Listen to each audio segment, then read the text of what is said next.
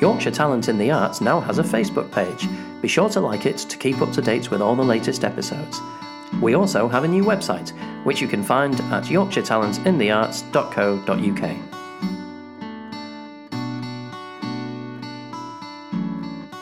Hello and welcome to another episode of Yorkshire Talent in the Arts. I am absolutely delighted today to welcome a gentleman that I've known for quite a few years now. He is a man of multiple talents. Uh, how he manages to fit everything in, I've absolutely no idea. Uh, he's a family man and he does so many. He's an author, he is a musician, he's an actor, he's a martial artist, uh, as well as having a full time job. Uh, so I take my hat off to him and I'm delighted to welcome Mr. Alexander King. Alex, welcome. Hello, Matt. Nice to be here. Thanks for inviting me. Ah, absolutely pleasure to have you here. So, uh, how are you? How's your day been? Uh, pretty stressful. Really? I'll be honest with you. Yeah. Right. I've been just vaguely annoyed all day. Okay. Um, Is that standard part of the yeah, course? pretty standard. Yeah. I'm just annoyed all the time these days. But um, but no, it's, it's it's fine, mate. I've got no complaints. Just you know, working hard at the day job, and um, you know, doing the whole family thing, and yeah, it's all good. Excellent. And it's uh, sort of web design you work in. Is that is that right? Yeah, I work for a uh, um, a digital agency. Uh, I'm the head of delivery there, so I'm quite senior. Um, I've worked there for I think three years, but Right. um, but I've been in the industry for like 20 years in web and digital and things like that. So um, I've worked my way up, you know, from the sort of first first real job in the industry was you know 20 years ago, and then I've sort of got to where I am now, which is which is good, and it's it's a really good company to work for. I've got no complaints, but it's just just so intense all the time, Right, okay, you know. And it's as, as I said, we were, as we were talking before, it's quite hard sometimes to switch off, Hmm. you know, especially now that the hybrid working thing. So I work a lot from home, Right. but I do. okay. But I also I was in. But then I was in London yesterday. I was in Cardiff last week, and I travel about to different offices and see clients and things. But um, the rest of the time, just at home in my house, which is really lovely. Um, but yeah, it's difficult to know when work finishes and your life begins sometimes. Yeah, of course. So you've got to have a bit of discipline. But yeah, it's good. Excellent. Uh, I was trying to wonder, you know, when when we actually first met in preparation for this, I was thinking, when when did I actually first meet Alex?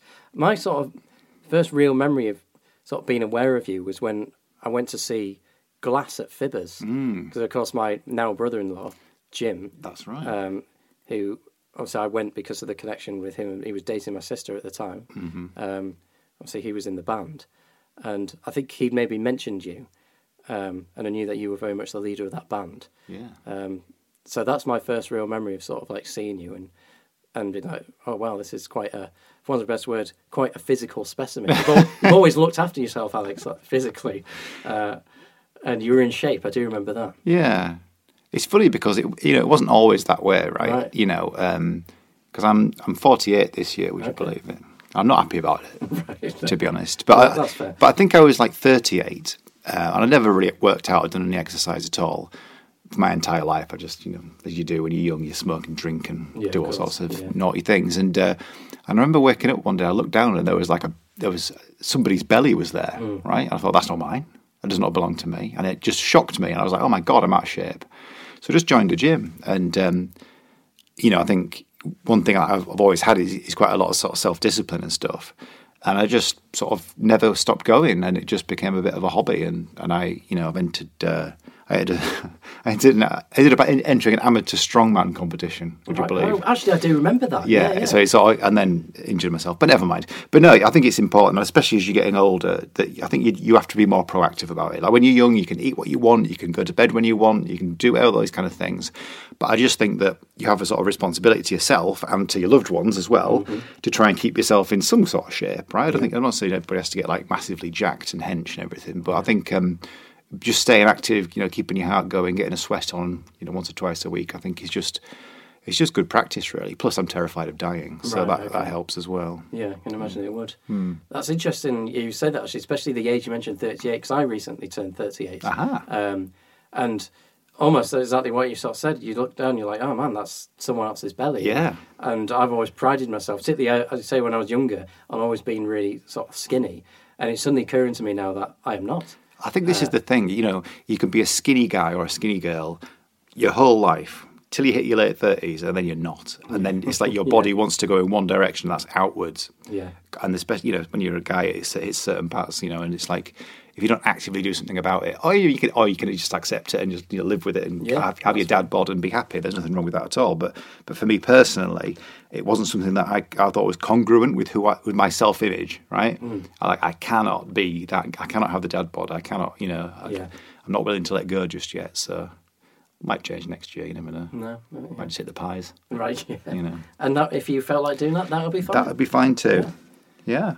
So yeah, I don't know if you remember that, that particular gig. I'm sure it was one of many for you. but, Um, Yeah, I mean, I, we did do some really good. Was it at the Duchess? that particular no, this one was Fibbers, I believe. Right. Yeah. I mean, they all kind of blur into one after Yeah, a of while. Um, but yeah, I mean, we, we had when Jim was in the band, we had some really we had a really good lineup, and we did we did some excellent gigs. Actually, it was a good time for the band because I think that was around about the time where we launched the album. Yes. And the Sound um, of Glass. That's right. Yeah, imaginatively titled, and uh, and that was a really sort of hot creative time for I think me and the guys in the band. Um, I still listen to that album. I um, I occasionally do listen to it myself, which is probably really gauche. but um, sometimes it comes up on like a like a shuffle or something, and I'm like, oh, who's this? Oh, it's me. And it's like I'm really proud of that. That's really Yeah, good. You know, and I, and I can't say that for like everything I've ever created, but I think that album is it's um, again it was I wrote all the songs in the space of about a week, and I recorded the demos in my home studio, uh, and that was that was it. That was the album, and then I just sort of put a band together and Right. sort of said put your fingers there and hit that and everything sort of came together after Right, that you know. Oh, I see. So all the instrumentation was recorded by you. uh, on the demos yeah the demos, and then we right, then we re-recorded the album in, a, in the uh, Dan Whiting studio. Right, of course, with at the some, White Rooms. with some proper musicians.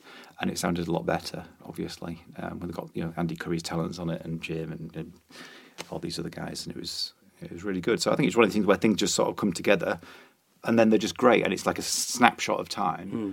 And um, and yeah, it's, it's just something that I'm very proud of. Really. I mean, I mean, I don't know, you know, I don't have any sort of. There's nothing really that that I regret doing in my sort of creative life ever, because everything's like a step in the in along a journey, isn't it? Yeah. Um, but there are certain highlights where you go, yeah, that just hit just right. Yeah. You know, bing, great. Yeah, I mean, I, I still think it's a great album. That's why I like still occasionally listen to it. And is it available uh, to listen to like on any streaming? It is, in fact, Oh, uh, right. uh, plug, plug, plug. Yeah, absolutely. I was like, let's plug it. You Yeah, know, I'd recommend anybody who hasn't listened to it Yeah. to seek it out. The Sound of Glass. Sound of Glass. It's on everything. It's on Spotify. It's on Bandcamp. It's on Apple Music. You name it, it's on it. Um, and yeah, it'll be out there forever. Right, Right, brilliant, You know, yeah. that's that, that's that's really quite a cool thing to be able to say. Yeah, definitely. One of my favourite tracks on it. I mean, there's quite a lot I like, but for some reason, Without was always the one that stood out for Oh me. yeah, that was. I guess it was. That would have been the single, wouldn't it? I Right, yeah, In, yeah. In the olden days when you had singles and stuff. Um, but yeah, that was the first song that I wrote for the band Right. as well. Yeah, so I'm going to set my stall out with that.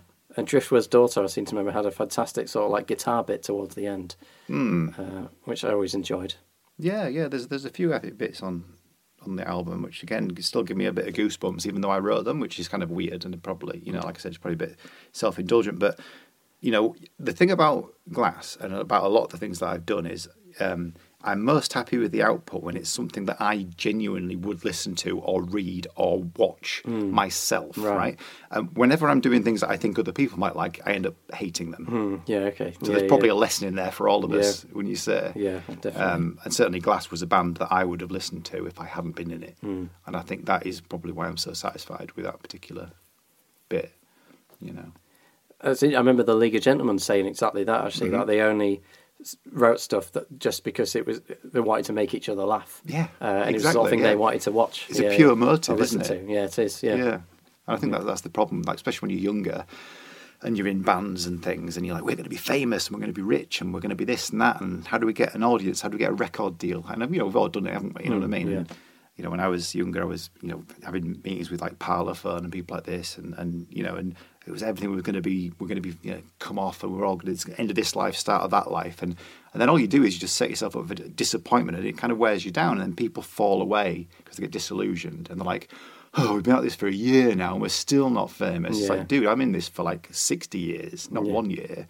Just you know, it's a journey, Yeah. and I'm going to learn and enjoy myself, and, and have relationships with people, and and produce and create things that didn't previously exist. And that's why I'm in it. And I think that's why I've managed to last as long as I have Hmm. in that in any kind of creative like milieu is because you have to love the process as much or more than you love the output. Yeah. And I think that's a really tough pill to sp- swallow, especially when you're younger and you see it as a means to an end, and it isn't. Yeah, absolutely. You know. yeah, and that's yeah. I think you bang on there because I sort of I think particularly when I was younger, that sense of oh, I've got to hit that Mm-hmm. milestone of yeah, making it. As soon as I've got older, I'm like, well, no, I don't actually. I'm quite happy doing what I'm doing. Yeah. Uh, you know, there's actually it's, sort of thing that's maybe not necessarily. Be careful what you wish for. I think sometimes. And, uh, Definitely. I mean, how many stories can you think of of like miserable famous people? yeah, oh, plenty. Pretty Yeah, much yeah. all of them, as far as Yeah, I can work out, right? Um, Um, And I realised for me, I think what I enjoy most about it with do the music is just, and, and the reason why I love theatre as well and being involved is just the people you meet Yes, on that journey. definitely. Like, it's just brilliant. honestly, you know, when I started hanging out with actors, my life changed. Yeah, I bet it did. Yeah. What a bunch of weirdos. Yeah, I was like, I found my people.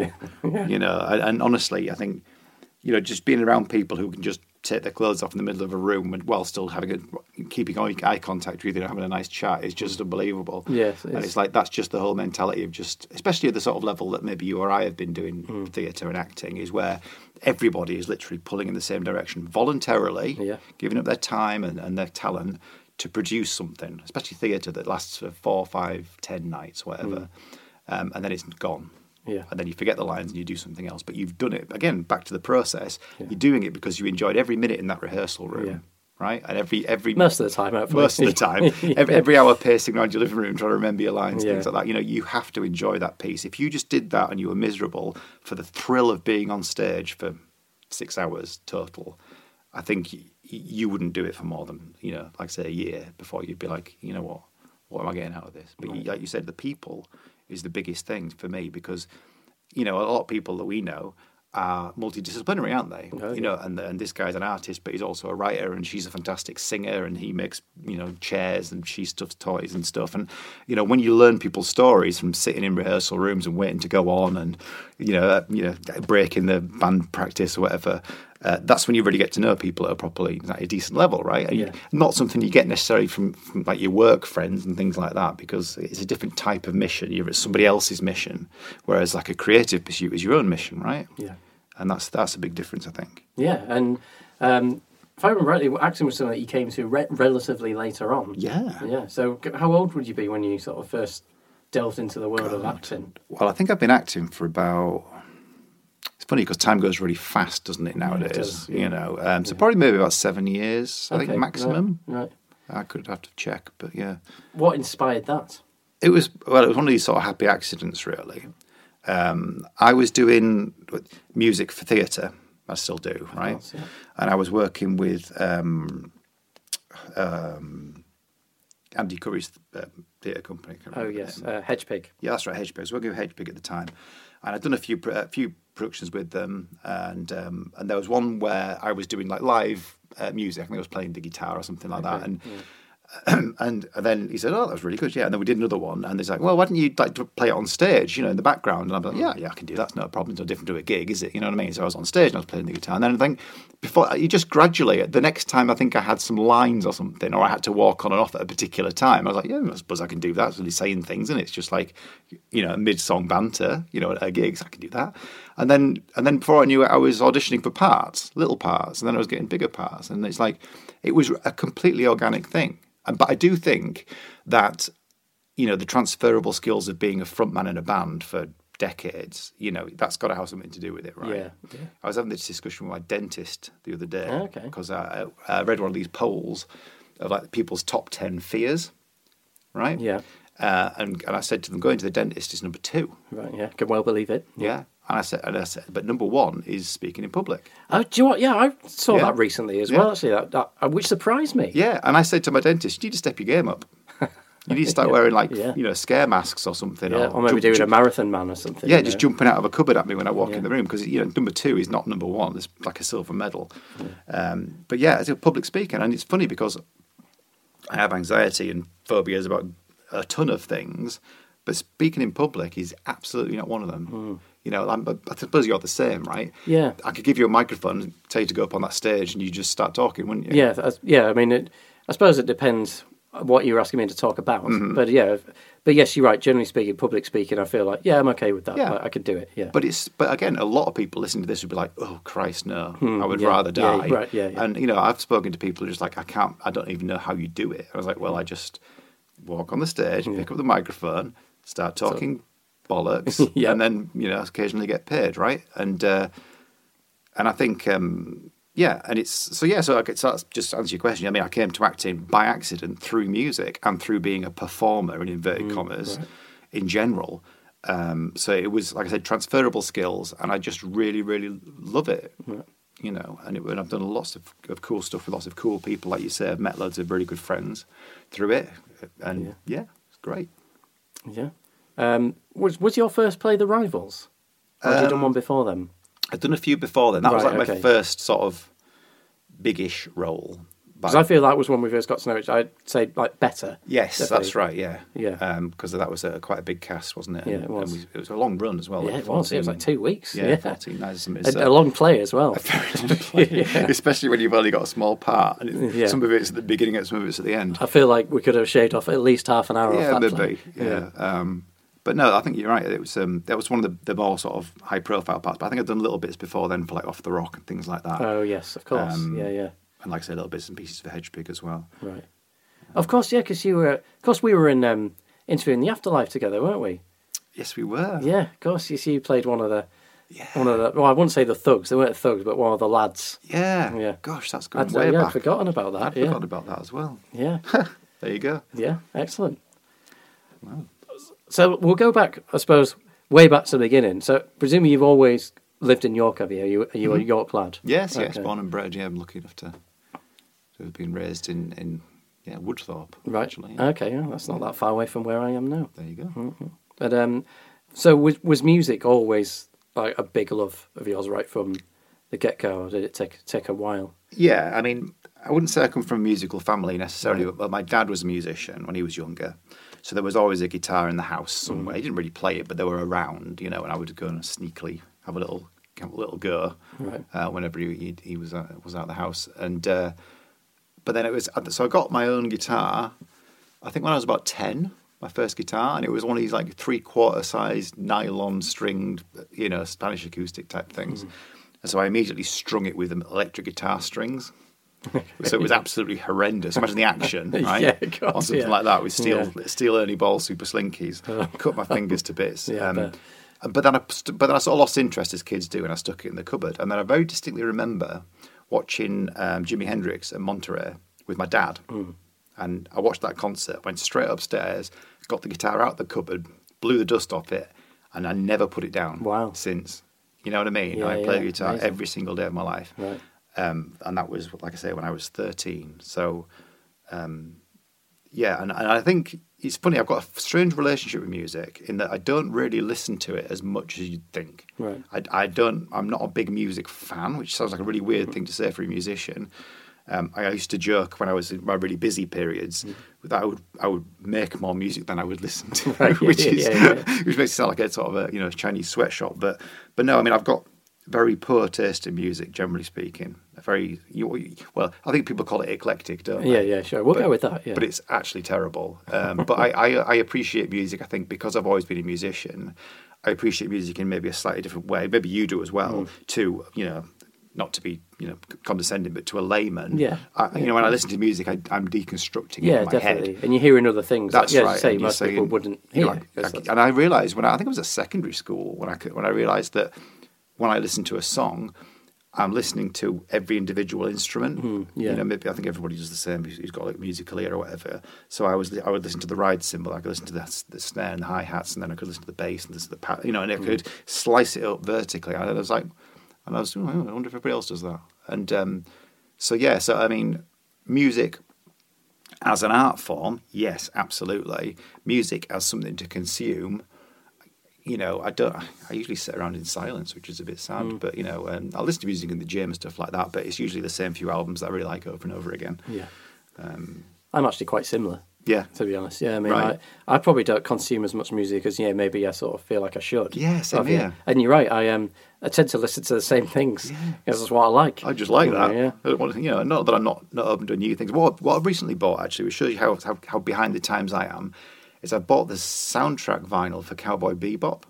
right. Okay. and yeah, it's yeah. just incredible because it's all like there's jazz and there's all sorts in there, right? But it's the musicianship is just phenomenal. Mm, right. You know, it's it's absolutely incredible. So I, I think I'm quite open minded about music. I'll, I'll listen to most things if I like it. I'll listen to it again, but. Um, but yeah, it's um, it's not like I've constantly got the radio blaring on at home. It's I just like Mm, yeah, peace yeah. and quiet more often than not. Yeah, I'm similar. I mean, I, I love the radio on in the car, and Yeah. that's sometimes quite a useful way for me to use it. Like, for instance, uh, there's a song of Miley Cyrus's called "Flowers." Yeah. that's doing the rounds at the moment, and I'm like, oh, this is pretty good. Yeah, yeah. No, this, uh, but yeah, I, I don't actively seek out new music. No. Um, and I'm strange. I tend to get obsessed with like a particular song. Yeah, I do just, that. I'm like, and I have to listen to it over Oh, and over man. again. I'm glad it's not just me. I, I listened to Our Our House by Flo Rida on repeat for about three weeks. Right.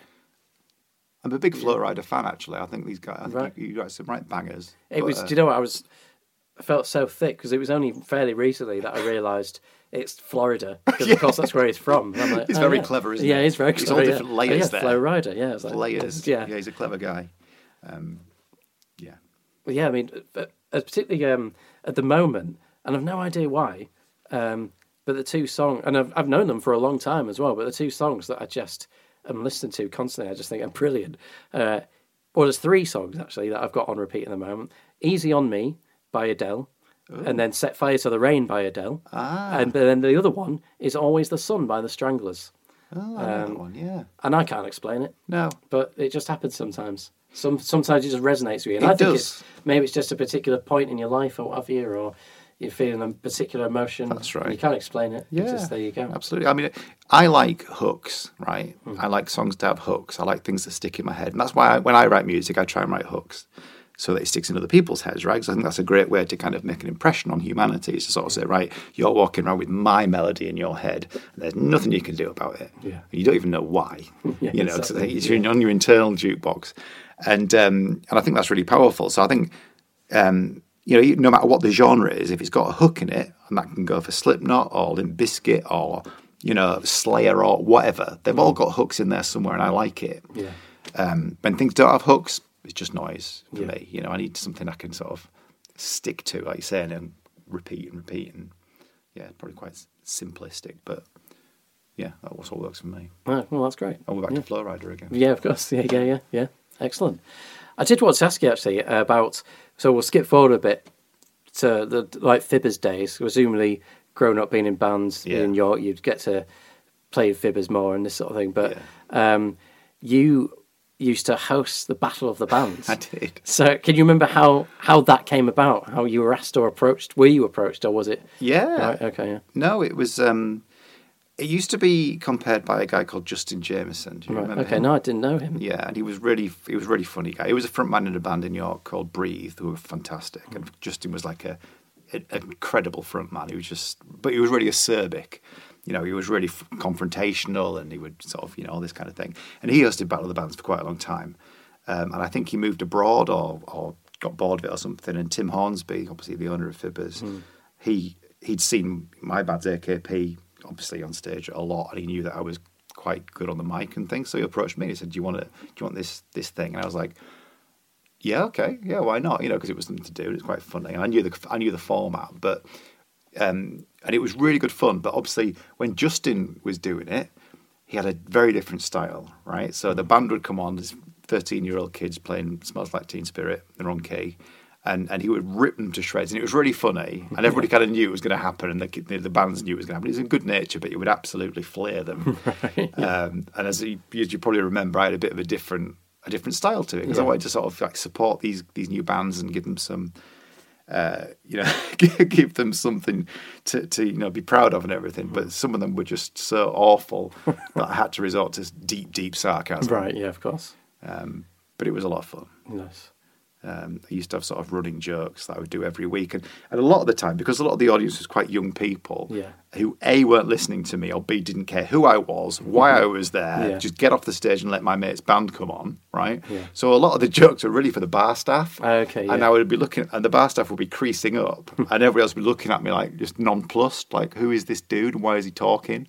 He's not in a band because they used to have these voting slips that they used to get handed when they came in the door, and then they would basically put an X in the box, and you know it's a bit like sort of Russia, and you know, and then they then they get handed in, and then they get counted, and uh, and all this, and and the, one of the running jokes was when you came in, you were given a voting slip, right? Yeah. You remember this one? Yeah, yeah. Um, if yours is blank. Turn it over, right? And I did that every single week to the point where people were mouthing it at me before I said it um, and it was just it was just really good. It was really good fun. Um, and I've done a few other bits and pieces like that since then, but um, it was just such an institution. Yeah. You know, it was, wasn't it? Like everybody had to enter it. Think Yes, you won, won it, yeah. and I did actually win it.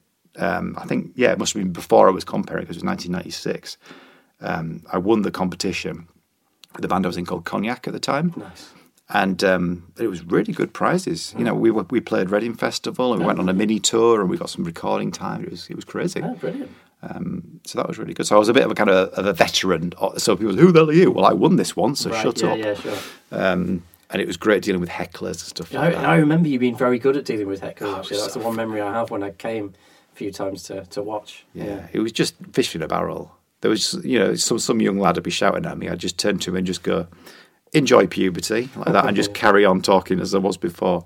Um, but again, it was in a good, it was good nature. I think it was. I don't think I was there to antagonise anybody. But you know, honestly, some of the some of the worst audience members were the older people. Yeah, I can well believe that actually. Like the, yeah. the, the girlfriends and the middle aged women, where's my lad? My lad should be when this is fixed. It's fixed. Mm. Um, but I can tell you, as somebody who was behind the scenes every single night, it definitely was never fixed. Right, okay. It was always genuinely what the votes were. Right. Um, and I will go to my grave with that as a, as a, as a truism, right? Because uh, apart from anything else, you know, it's, if people enter into what they think is a democratic process, you have to run it that way. Yeah, of course. And then the result is the result, right? Yeah. So, um, plus most of the bands were equally terrible. yeah, yeah, sure. So who would I fix it for? Yeah. Yeah. Yeah, it's funny because it's not something I sort of hear about at all now, really, about other bands. It's, Well, they've just done one at the Fulford Arms. Oh, have they? Yes, they Oh, have. Um, nice. Because obviously Chris Tuke, um, who Yes. who runs Fulford Arms, I used to be. Well, I think I might still be in a band with him called Berlin Black. oh, okay. Oh, is, yeah, is that is that sort of on hiatus at the moment? I don't know what you call it when you haven't rehearsed for five years, Right. um, but we haven't, you know. uh, So, um, but so yes, so so yeah, they ran a battle of the bands, and he actually asked me to compare it. Um, but then he forgot to remind me, and somebody else hired a different compare. um, so I didn't end up doing it. So maybe next time I will, because it would be good to get back on stage again and uh, dust off some of the dad jokes Yeah. for a new generation. Yeah, no, absolutely. Yeah. And it's good actually that they're sort of re- reviving it again because even though there's always been that part of me that's like, oh, music's not a competition, Mm-hmm. etc.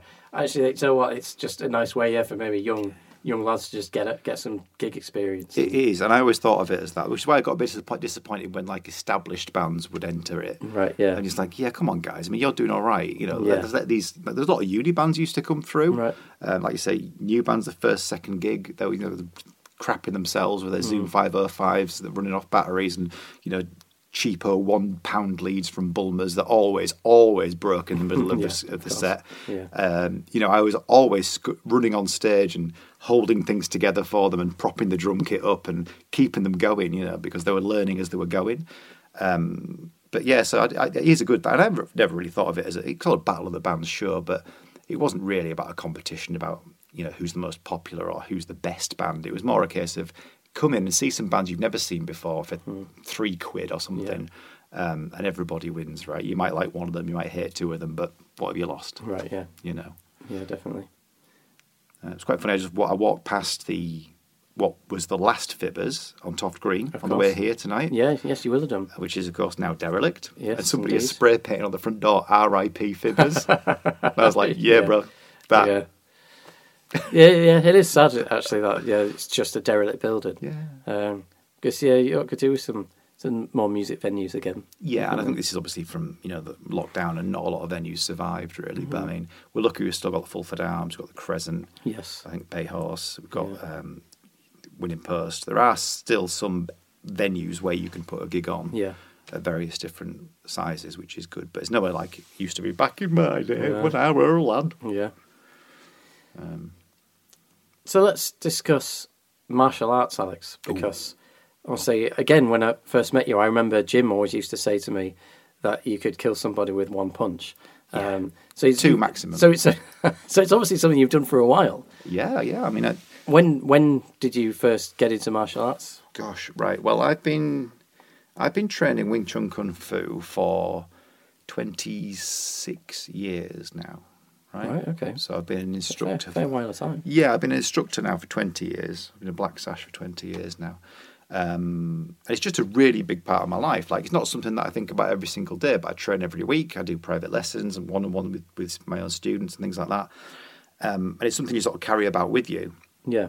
um, it's a very simple martial art. If you're not sure, you've not, not really heard of it. It's not a terribly popular one, but it's it's very much it's, it's they call it a thinking man's martial art, or thinking person's martial art. Right? It's not about how fit you are, how strong you are. It's about can you train simple movements to a point where they're automatic, Right. and it's all based on physics and biomechanics, and it's all like very logical. Right? Okay. It's not very kind of mystical and like it's it is traditional Chinese martial art, but it's been pared down to just the bits that just work. Hmm. So you're not doing sort of really big flowery katas or anything like that. It's literally here's a very small move set. Learn how to do them really, really well, and hopefully one day it'll save your life. You know what I mean? So Right, it's yeah. it's good for like things like self defense. It's suitable for older people and for for girls, women, everything like that.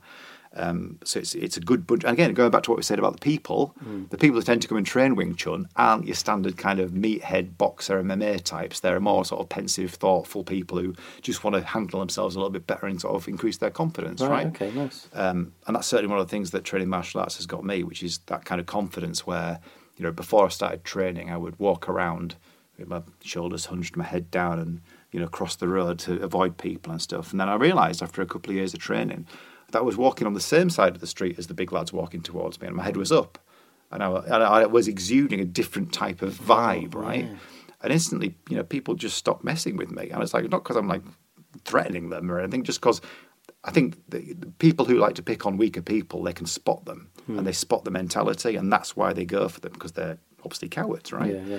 And I think if you exude anything like a bit of confidence or a bit of something about you, they'll will uh, subconsciously, you know, they're defeated by that, right? yeah. So before you even throw a punch or anything, you just you're just like this kind of don't mess with me kind of attitude. And I think that comes from that self confidence that martial arts brings. So I mean, I, I would advise anybody to go and train any martial art just for the benefits it gets you as a person, really, you know, to help you grow and things like that. And and having a bit of a mastery of your own body and, and knowing its limitations is really valuable, I think. Um, but no, it's it's a really big part of, of who I am. Um, Okay. Yeah, Yeah. And yeah, I mean, yeah. So you've been doing it for twenty six years. twenty six years. What it's again? What sort of inspired that? Was it just a one day where you're like, Bruce I fancy Lee. doing this, right? Of course, obviously, Same as Yeah, everybody else. Yeah, right. Yeah, Yeah. big Bruce Lee fan, and he started off uh, learning Wing Chun Right. Okay. before he went off and did Jeet Kune Do and his own stuff. So it was his basis martial art, um, and I I train. But it's, it's reasonably convoluted, but Bruce Lee's Wing Chun master, his son, follow me, Mm-hmm. Taught the guy who teaches me. Right. Okay. So yeah, it's a little bit. But that's my lineage, Yeah. right? Yeah. okay, we'll, so we'll, yeah, we'll so stick with it. Yeah. Yip Man, Yip Chun, Colin Ward, Tony Robbins, me, Right. right? So it's like a Kevin Bacon thing, isn't it? Yeah. Yeah, separation. So, Oh, fantastic. um, but yeah, it's good. I'm proud to be part of that, and I'm proud to to teach it, and I'm proud to pass the knowledge on because I do enjoy teaching. Mm. Right. Yeah. You know, and and uh, imparting that knowledge and helping people to understand and improve and get something out of it. So, yeah, it's good. And is that uh, still at Guppies? Yeah, Oh, okay. Nice. Yeah. yeah, no, which is another institution. Yeah. It very much is. Yeah. um, yeah, fantastic. okay.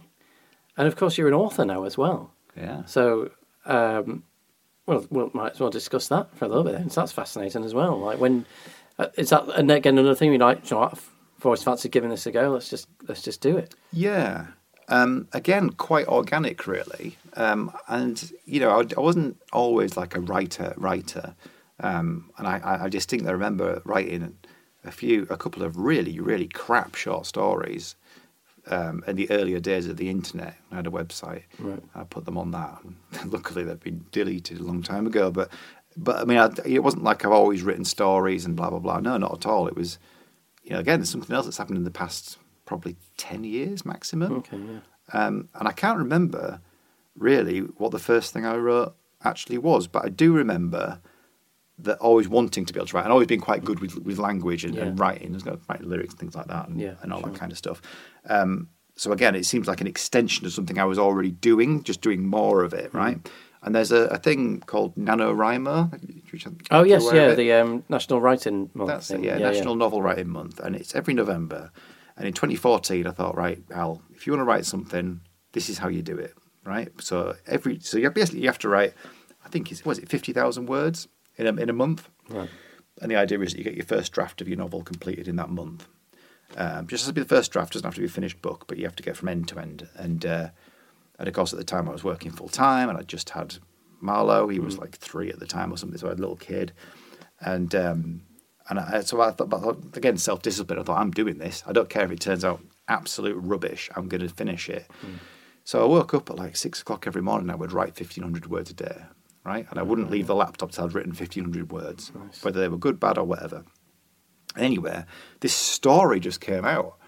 And, I, and again, going back to my previous point, it was a story I was really into. Hmm. And, it, and it contained all the things I love, like film noir and westerns and Mad Max and Yeah. the internet and identity. And I was having a cracking time making it up as I went along, just Yeah. driveling away.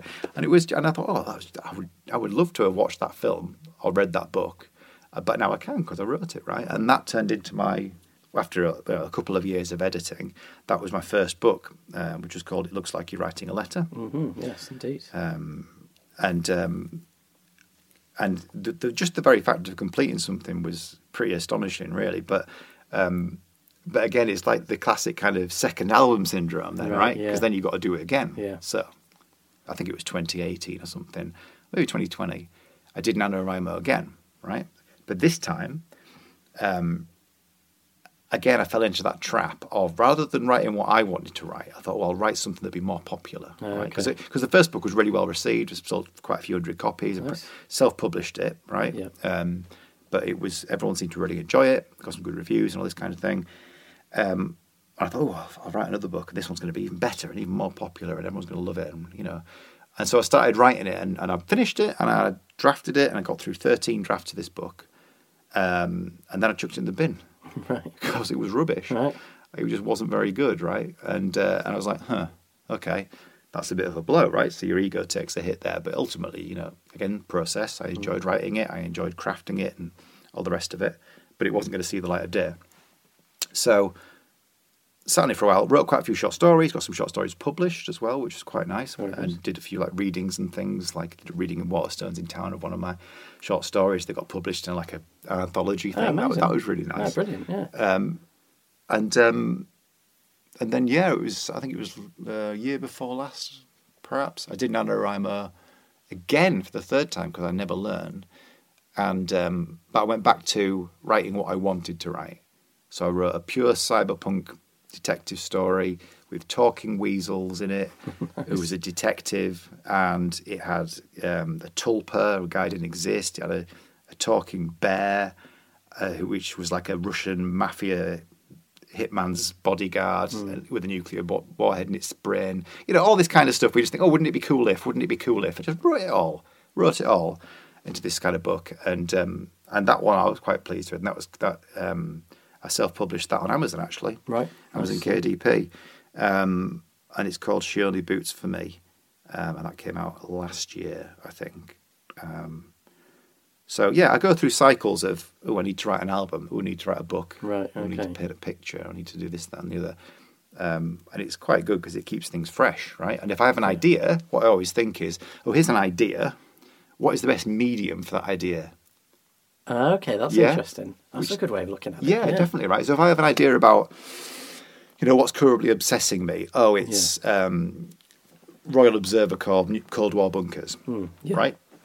Yep. That seems like a song to me. I can get an, an emotion out of that. I can get a vibe from that. So I'll write a song about it, and then that becomes an EP, and then that becomes an album, and then it, you know it's got, and then it's a concept yeah, album, yeah. and Yeah. you know all this kind of stuff. And a lot of the stuff I do is really kind of exercising things that bothered me when I was a kid as well, right? So be Mm, it yeah. you know the threat of nuclear annihilation or Yeah. rabies or whatever it is, it'll Yeah, become something, Okay, right? And I think that's quite a good way if you're lucky enough to be able to work in different media. You can take your pick, right? And I. Think, yeah. it's a good way of looking at things. Yeah, I think that's excellent. Actually, yeah, that's really great. Yeah. I mean, I feel like you're someone who is always, always got something on the go. Like, do you feel like that's quite deliberate? Do you always need to be doing something Yeah. creatively? Yeah, I do, and and like I think a lot of creative people that you, you and I both know, I think is it's quite easy to sort of beat yourself up a little bit Yeah. if you don't Oh, feel like you're doing enough, Yeah. right? And I always feel constantly guilty about not doing enough Yeah. things, you know. Um, but you know, you, you said at the beginning, you know, how how do I fit it all in? Well, fact of the matter is, Matt, like I am so much less busy now than I used to be. Right, I Right. used to be in three bands at a time. I used to be this, that, and the other. And and I think just sort of get growing up a little bit, getting older, having a more demanding job, having a family, obviously, Yeah. um, you do have to kind of pick and choose what you're going to focus your attention on. But um, but yeah, it's it's it's it is quite difficult because you always want to do more than you can do, and sometimes it's the right thing not to do anything, which is a bit that I struggle with. Yeah. Is not doing anything. What are you doing tonight? I must do something. tonight. watch that. Shall I work on yeah. this? Shall I work on that? How about you just sit and watch TV like a normal person, right? Yeah. Play God of War. Just Yeah, chill exactly, out. yeah, yeah. You know. Um, but it's always chilling out is the last thing I ever do, Right. right? Um, but I think that's how I just produce things. Is because I'm not. I can't sit down. I can't sit still. Right. Um, but you know, I think I used to go through these sort of like cycles, right? Um, sort of deliberately, where I would go through a massively creative phase and I would burn myself out, and then I would go into a, a consciously like uh, self maintenance phase where I would eat properly, sleep well, do Yeah, yeah, yoga, yeah. meditate or whatever, um, and just look after myself. And then I'd go back up the hill again, Right, back yeah. to the you know the creative burnout, and then I'd come Yeah. down. I'm not sure that's the health, most healthy way of doing it. I think there's probably a balance you can have every day Hmm. where it's okay to scroll through Reddit for half an hour, but it would be great if you also finish that song, right? Yeah, sure. Yeah. Uh, but if you don't, it's not a problem. Yeah. You know, it's, it's, there's no time limit. But you know, talking about time limits, you know, I think the thing that's driven me, which is a bit morbid, since I was a, a young guy, is this kind of sense of time being limited right. Yeah. you know, and time ticking away, and you only get this day once. You know, what can you say you did with it? Like, I don't know where this has come from. Like, it's not like my parents or when I was a kid cracking a whip saying "be productive." Like, not at all. Right. But yeah, certainly it's something I've carried with me all the way through. Is you know, you can't waste time, right? Hmm. But what what does that mean to waste time? Like, time passes whether you're doing something or not, yeah, right? yeah, yeah. No, That's you know, so point. yeah, quite interesting. Yeah. Gets things done, but it's probably not the most, you know, relaxing way of living your life. and it's I feel like it's related as well to sort of the topic I was wanting to finish on, which is related to sort of mental health. Because one thing I've discovered, even just doing a few of these these interviews, is the common link I find with people who are creative is that it's a way of basically keeping the the black dog at bay and depression that sort of thing. Do you feel like Yeah. there's that is that relevant for you as well? It, it it definitely is, yeah. I mean, I've struggled my whole life with um, anxiety and depression Right. in various combinations, right? Um, terribly, in fact, you know. And uh, it's I've been on, I've been taking antidepressants now um, for a, a year in January, Right. right? Okay. So not very long, really, in the grand scheme of things. Um, but it got to a point where I, I had to do something, right? I tried everything else, you know. Um, and yeah, I think, you know, they've been life changing, right? Definitely. And I, I was resistant to uh, pharmaceutical, you know, solutions to the problem for my entire life. I was really paranoid about it. I heard lots of horror stories about people not being able to come off them and all this kind of thing. But I had literally no other options left. So I said to them, just give me the give me the tablets, right? Um, and it was the best thing I've ever done. And I wish I did it like ten years ago, twenty years ago. Honestly, it is absolutely, and it's not like a day and night. It's not turned me into a different person, but yeah, just my ability to cope, my resilience has just shot through the roof. Where things before that would have made me sort of spiral, just wore off a duck's back, and I just go, Ugh, never mind, do something else. Right, And that I think is really freeing because it, it takes a lot of the risk out of you know take you know doing something creative and it potentially failing. And well, if it fails, I'll be really down, and that'll really you know be like, it really pissed me off. Uh, and I think I'm, I'm going to take more sort of creative risks now. Um, but I think you're absolutely right. I mean, all the people I know who are creative, I would expect probably to a, to a person have some level of mental health challenge, hmm. right? And, yeah. I, and I think you can't separate the two things. I think it, I always think of it as like a trade off. It's like a deal with the devil, right? You want an imaginative, active brain that is constantly going and producing and making things up. Well, it's going to make up some bad stuff as well. Right, yeah, yeah. And it's going to make up some anxiety. It's going to make up some stories about yourself that you don't like and that probably aren't true. You know, it's you can't turn this thing off once it's going, right? Mm-hmm. Yeah. Uh, and it's a trade off that I've often thought about. Like, would I have it any other way? You know, would I trade the anxiety and the depression for, you know, being creative and being able to come up with ideas that other people, you know, doesn't occur to them that that's a thing? And it's like, no, I wouldn't change it, man. I keep it the same way. And you know, you don't get a choice anyway about how your brain chemistry is is built. But but no, I think it's, it is a trade off. Um, it's not obviously a universal truth, but certainly it's a lot more common, like you say, in creative people to Yeah. to to struggle with this kind of stuff. And and yeah, and I think it is helpful to be able to create and, like you said, to be around other creative people and focus your mind on something, producing something new, right? That didn't previously exist when you woke up that morning, mm. right? That's what really blows my skirt up. Right, yeah, yeah. You know, it's the fact that I can go to bed saying that short story didn't exist this morning and now it does. Yeah. You know, those characters that weren't even a thing till I invented them. You know, that, that chord progression's been played a hundred million times, but not that way. Yeah, yeah. Right? Yeah, that's You know, and um, and I think that's what keeps me and, and a lot of other people going really. Um, and long may it continue. Yeah, I think it's a lovely way to look at it, and yeah, just like, sen- you're right. Like you're creating something, Yeah. and that is good. And yeah, trying to get past that. Actually, doesn't matter if it's not perfect or it's not amazing. No, you've no, done all. something, No. and someone at some point might discover it and think, "Oh, I really like that." Uh, It's, it's funny you should say that, right? So back to book, just briefly. Yeah. There's uh, I didn't know this, but there's a legal requirement for every book that's been that gets published to go into the British Library. right. oh, okay. Have you know this? I did not know It's that. a it's a law that was passed in like 1851 or something that everything that gets published in the UK, be it a pamphlet, a book, novel, whatever, there has to be one copy of it in the British Library. I don't know what happens if you don't do this, whether you get put in prison or Yes, I mean, what I did, but I didn't want to find out, right? So Yeah. I sent it off. So I, there's a, there's an agency, and you send them like six copies of your book, and they put one in. There's a big library in Scotland, one in Cardiff, one in London, and there's like five or six of the you know, sort of big university libraries that are kind of the, the nation's like archive, if you like, of, of creativity in the country. And my books are in those libraries, and they will be there forever. uh, that is pretty amazing. Yeah. really, Long after I die, somebody Yeah. could walk into there, pull a copy of one of my books off the shelf, blow the dust off it, and read it. And like that is incredible, right? Yeah. And it's the same. Every song you ever write, anything that, that exists in reality that didn't exist before, is it's kind of your legacy, you know, in a way. You know, it, you know, it sounds a bit a bit trite considering I've actually got a child who is technically my legacy, but he's his person, right? Mm, yeah. You know, as not you know, but the things that, that I create or we create, um, they live on after us, Yeah. right? And I think that is just so powerful, you know, and so incredibly good. And I think that that's what my second book is about. Actually, it's about what you leave behind, Yeah. and and and history's retelling of who you were and who you weren't, and what that means for reality. Hmm. You know, because. Um, you know, we're not here very long, are we, Matt? Really, No, it's very it. true. Not And, not in, um, not in geographical terms, anyway. Correct. Yeah. But you know, we'll soon be fossil fuels in the Yeah. grand scheme of things. Um, but no, I think that's that's you know, not to put a fine upon it. That's kind of why I do what I do, and I think it's why a lot of people, creative people, uh, do what they do because you want to leave something behind after you that, that is of you but isn't you. Right. Yeah.